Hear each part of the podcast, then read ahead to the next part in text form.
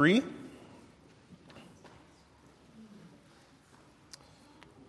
Ephesians three, verses twenty and twenty-one. Ephesians three, twenty and twenty-one. I would invite you to please stand for the reading of God's Word. Please stand if you are able. We'll read Ephesians three, twenty to twenty-one. This is God's Word. Now to Him who is able to do far more abundantly than all that we ask or think, according to the power at work within us, to Him be glory in the church and in Christ Jesus throughout all generations, forever and ever. Amen.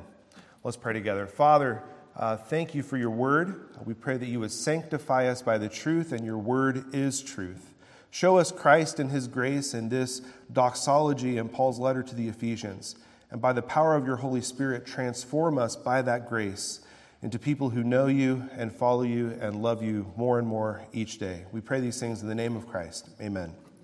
Please be seated. The Bible is surprisingly good news for surprisingly bad people. Uh, there's this book I used to read to Sophie a lot. Uh, it was one of her favorites, this book by an evangelical pastor in London by the name of Andrew Wilson. Uh, the book is called Sophie and the Heidelberg Cat. I'm sure you can already guess why this might be a favorite of Sophie's. I mean, what kid doesn't like a book where they're the protagonist?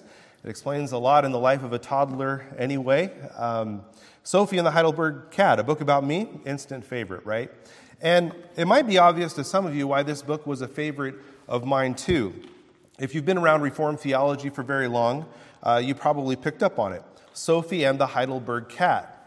That's right, it's the cat is named after the Heidelberg Catechism. Catechism.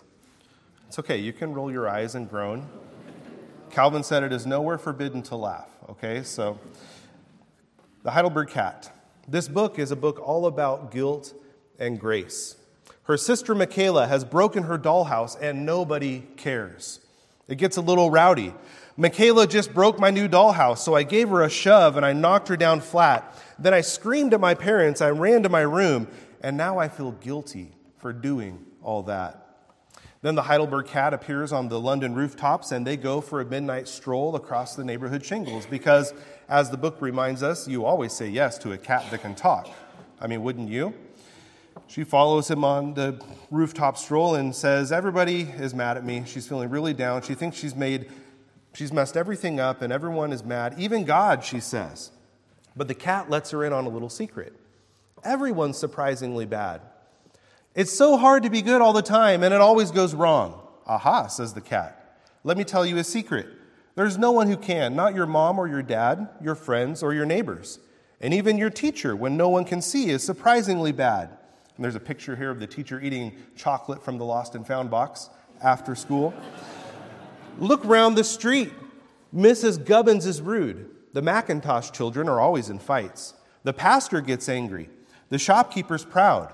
And the Joneses have horrible quarrels at night. Why all this about a children's book? It's because this book that we open week after week to hear from the Lord, it was written for people who are surprisingly bad, when no one is looking, maybe even when people are looking.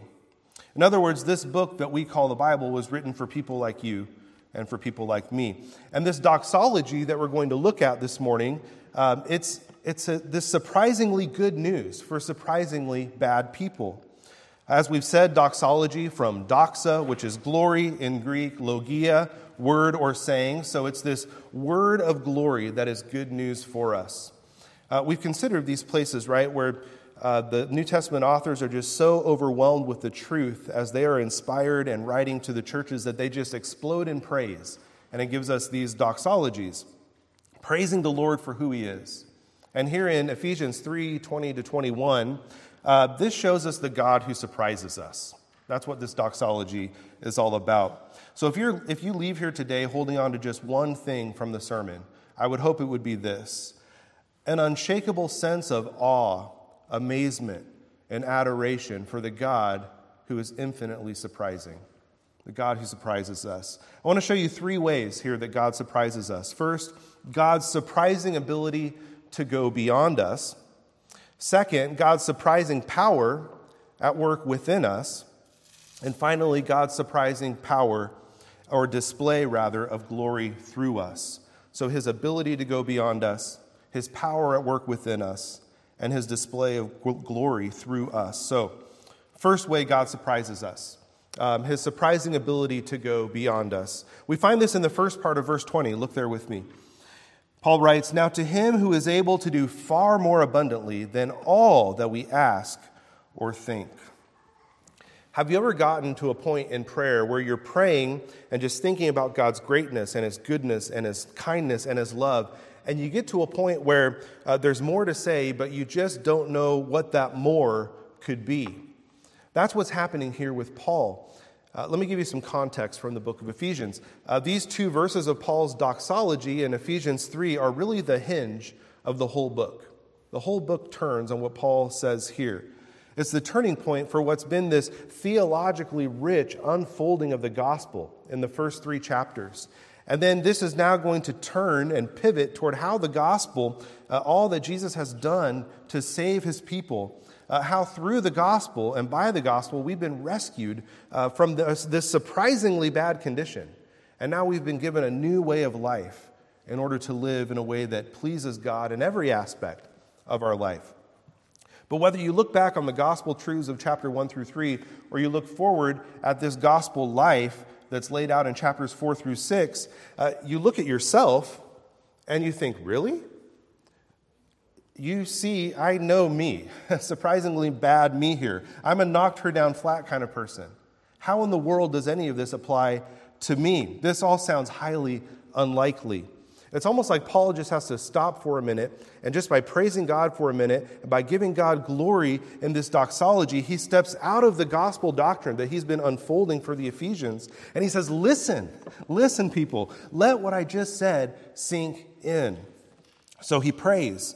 Paul begins praying back in Ephesians three fourteen, and he says, "For this reason I bow my knees before the Father, from whom every family in heaven and on earth is named, that according to the riches of his glory, he may grant you to be strengthened with power through his Spirit in your inner being, so that Christ may dwell in your hearts through faith, that you, being rooted and grounded in love, may have the strength to comprehend with all the saints what is the breadth and the length and the height and the depth, and to know the love of Christ that surpasses knowledge, that you may be filled with all the fullness of God."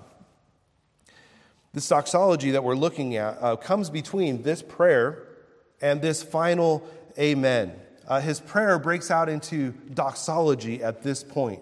Uh, he just starts praising God, and it's like he's grasping for the words to say next. He's like this helicopter pilot who's uh, pushing this prayer higher and higher up to the limit. The rotors are, are scooping the thin air. The altimeter's topped out, and he just has to keep going because there is more glory to be spoken of. There is more glory in God to be praised. He says, "Now to him who is able to do far more abundantly than all that we ask or think."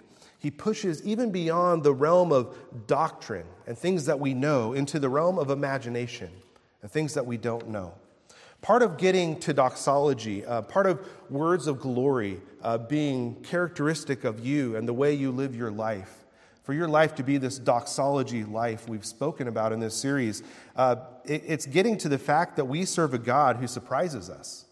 He has a surprising ability to go beyond us, beyond our ability, beyond our comprehension. We say, here's what I think I know, and here's what I think I need, and God is way over here saying, you don't know the half of it.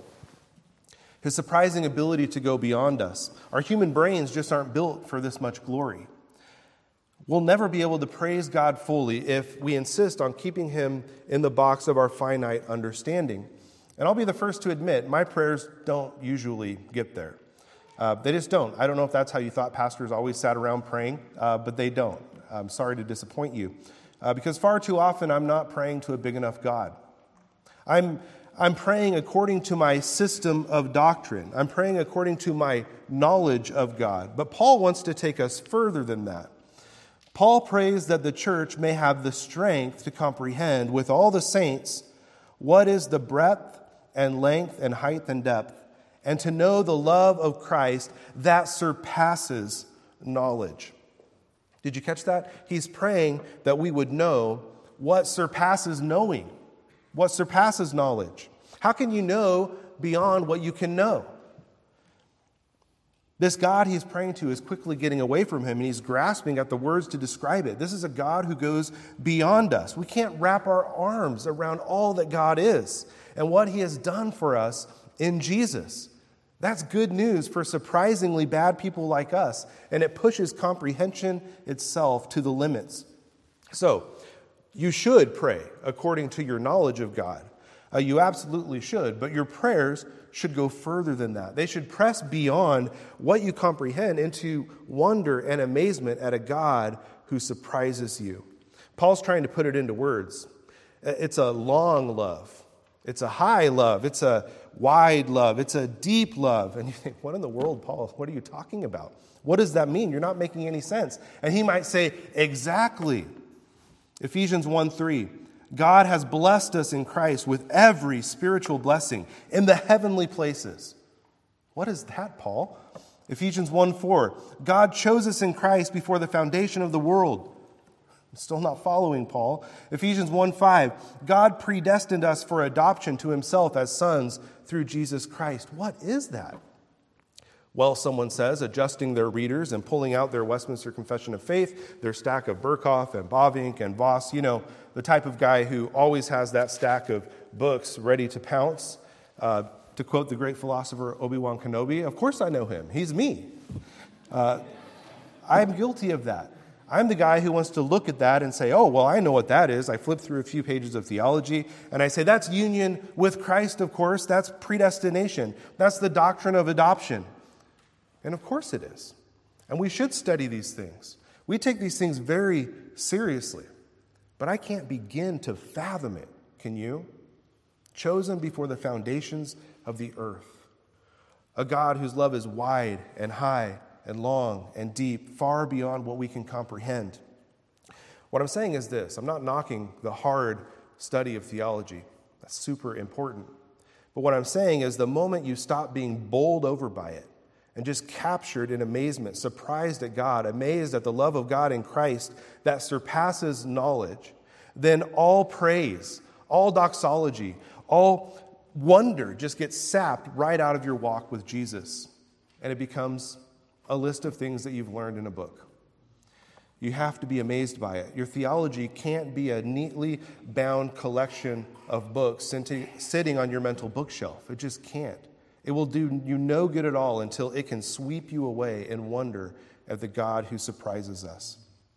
Beyond what you can ask and think. As soon as you start kneeling in prayer to that kind of God, to a God who you realize can surprise you and who does surprise you and who is beyond what you can ask and think, that's when God shows up and works in your life. That's when your heart is changed. That's when you are just enraptured with who Christ is and what he has done for you. Praying to a God who goes beyond our abilities. So that's the first way that God surprises us, his surprising ability to go beyond us. Every ounce of gospel truth is beyond anything we could ask or think. So that's how he surprises us. Here's a second way that God surprises us. It's God's surprising power at work within us. The second half of verse twenty, it says, according to the power at work within us. So here's what Uh, here's that point that I made from the Heidelberg, the cat, not the catechism. Uh, it really comes into view here. When we're honest with ourselves, the cat has a point. The cat has a point. We're all surprisingly bad. If it were up to you and your own power to save yourself, uh, you would just keep digging a deeper hole for yourself. We are all surprisingly bad. It's only God's grace toward you in Christ, working within you by his power, that you can sit here on a Sunday morning, as we say every week, Uh, knowing that your sins are forgiven and you can worship God in peace. That's not because of you, friend. That's because of Jesus. It's only by his grace. And we see the surprising power of God at work within us, I think, in a couple of ways. First, there's God's surprising power at work within us to save us. Paul speaks about this in Ephesians chapter one, verse nineteen. Uh, he relates one of his ongoing prayers for the Ephesians. And he says he prays for them that they would know what is the immeasurable greatness of his power toward us who believe, according to the working of his great might. What is that great might? Paul goes on through verse twenty-one. He says it's the working of his great might that he worked in Christ when he raised him from the dead and seated him at his right hand in the heavenly places, far above all rule and authority and power and dominion, and above every name that is named, not only in this age, but also in the one to come. What's really incredible is that this power that Paul is talking about, this great might, this surprising power, it's the power of the gospel. It's the power of the gospel. It's the gospel story. We just heard it. Raised him from the dead, seated him in his ascension. It's the gospel story about when the power of God reanimated the dead and buried Savior, raising him to life again. And that power did the very same thing with surprisingly bad people like us, who by faith in Christ have been raised to new life. Look with me at Ephesians two. I'll give you a moment to turn there. Ephesians two, one through seven. Maybe one of the most amazing passages of Ephesians, and certainly one that is worth memorizing. Ephesians two, one through seven says, "And you were dead in the trespasses and sins in which you once walked, following the course of this world, following the prince of the power of the air, the spirit that is now at work in the sons of disobedience, among whom we all once lived in the passions of our flesh, carrying out the desires of the body and the mind, and were by nature children of wrath, like the rest of mankind. But God, being rich in mercy, because of the great love with which he loved us, even when we were dead in our trespasses, made us alive together with Christ. By grace you have been saved, and raised us up with him, and seated us with him in the heavenly places in Christ Jesus, so that in the coming ages he might show the immeasurable riches of his grace in kindness toward us in Christ Jesus. But God, when we were dead, raised us to life in Jesus." That is surprising power at work within you. It's like the walking dead. That's what you have here. Just, just blindly following the powers of this world, and you're blindly following like a zombie, pursuing the, the, the pleasures of the flesh and the desires of the flesh, and then in comes the antidote, the cure, the remedy that everyone is looking for. God's rich mercy comes on the scene, this great surprising power of God in the gospel, and it pulls you out of your stupefying sin, and it sets you, of all places, in the heavenlies with all blessing in Jesus Christ. That's his surprising power. Uh, your eternal destiny is now, by God's mercy, as secure as Christ's seat at the right hand of the Father. That's his surprising power at work within you to save you. But there's more than that. We have God's surprising power at work within us to save us. There's also God's surprising power at work within us to change us, to sanctify us. Sanctification, what's that? Well, in the Westminster Standards, and that's where I'll go because that's our confession of faith, Uh, it explains in the larger catechism what sanctification is. And it draws mostly on Ephesians, some of these passages we've been looking at. Stick with me here because I know a long paragraph from a catechism can knock you out. But you have to hear this. Listen to what he says here. This is uh, what our catechism says. "Sanctification is a work of God's grace, whereby they whom God has before the foundation of the world chosen to be holy," that's Ephesians one, here comes Ephesians two, "are in time, through the powerful operation of his Spirit, applying the death and resurrection of Christ unto them." There it is. Made us alive together with Christ. "They are renewed in their whole man after the image of God, having the seeds of repentance unto life, and all other saving graces put into their hearts. And those graces so stirred up, increased, and strengthened, that they more and more die unto sin and rise unto newness of life." So there's this dying to sin, and there's, there's this rising to new life, and this ongoing process of sanctification. It's this work of change and growth that we see in our lives. Uh, we tend to see it in terms of what we do as we try to faithfully follow Jesus, right? Run into someone who really drives us nuts and we say, man, that was a moment that really tried my sanctification, right? We think of it as the ways that what we do to try to faithfully follow Jesus. But notice, who does all the action here? We more and more die unto sin and rise unto newness of life, but how? Not by anything we can do ourselves. We're renewed. That's God's work. Repentance and all other saving graces are put in our hearts. Again, God's work. All those graces stirred up, increased, strengthened. Again, you guessed it, God's work. God's surprising power at work in you to sanctify you, to change you. Christian, just like God has gone surprisingly far beyond all that you could ever think or hope or imagine or asked for, uh, this power at work within you, it does so in surprising ways. This looks a million different ways in a million different moments in your life as you are changed by the power of God at work within you. But just know this and don't miss it. It's not your doing. It's not your doing. It's God's surprising power at work within you.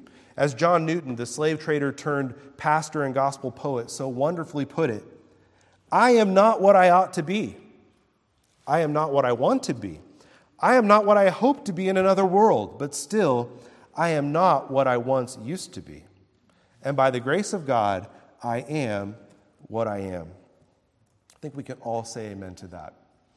Just be amazed this morning at God's surprising ability to go beyond you, and be amazed at God's surprising power at work within you. Uh, there's a third and final way that God surprises us. We've seen this ability uh, to go beyond us, this power at work within us. Finally, I want you to see God's surprising display of glory in us. Uh, his, his glory, that shouldn't surprise us, but where is that glory on display? That's the shocker. It's a, disp- it's a surprising display of glory in us. Look at verse twenty-one. The real word of glory, the doxology part, comes in twenty-one. When Paul says something really surprising, he says, to him be glory in the church and in Christ Jesus throughout all generations, forever and ever. Amen. You know, maybe you're here this morning and you've never personally encountered this surprising God that we're going on about. Maybe you've been in church, but uh, you're not in Christ. Maybe you've never put your faith in Jesus and turned from your sins to follow him. Maybe you didn't know you were supposed to. Maybe you've been running from him. Remember earlier when Paul said that we are dead in our sins, dead in our trespasses and sins, following the devil. Maybe you resented the insinuation that you're some kind of zombie following a dark overlord. I'm actually partial to zombie movies myself. Uh, Mariana says, I have horrible taste in T V. Every T V show that I like gets canceled. She says that should tell you something.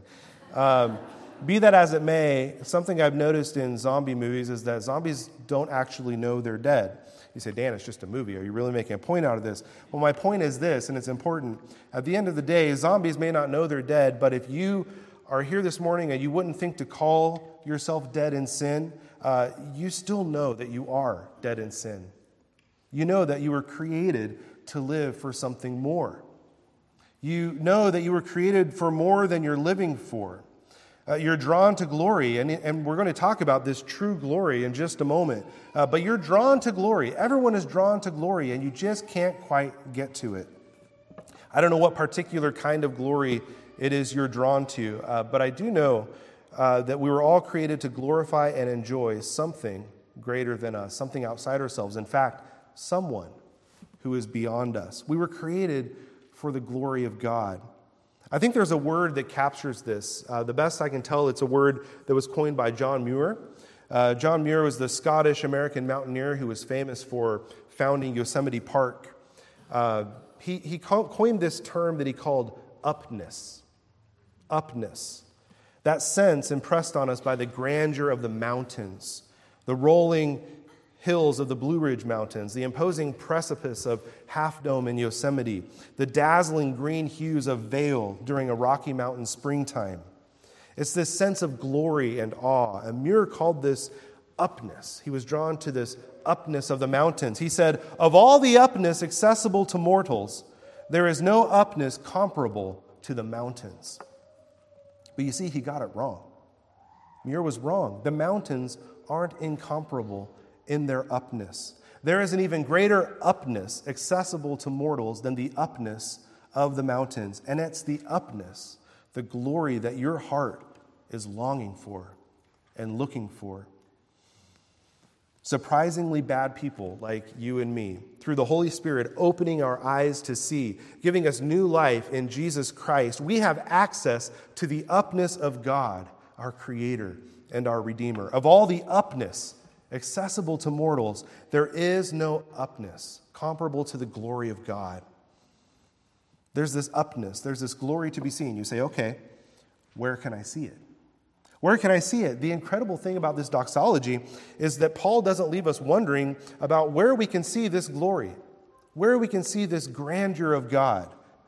To him be the glory in the church and in Christ Jesus throughout all generations, forever and ever. Amen.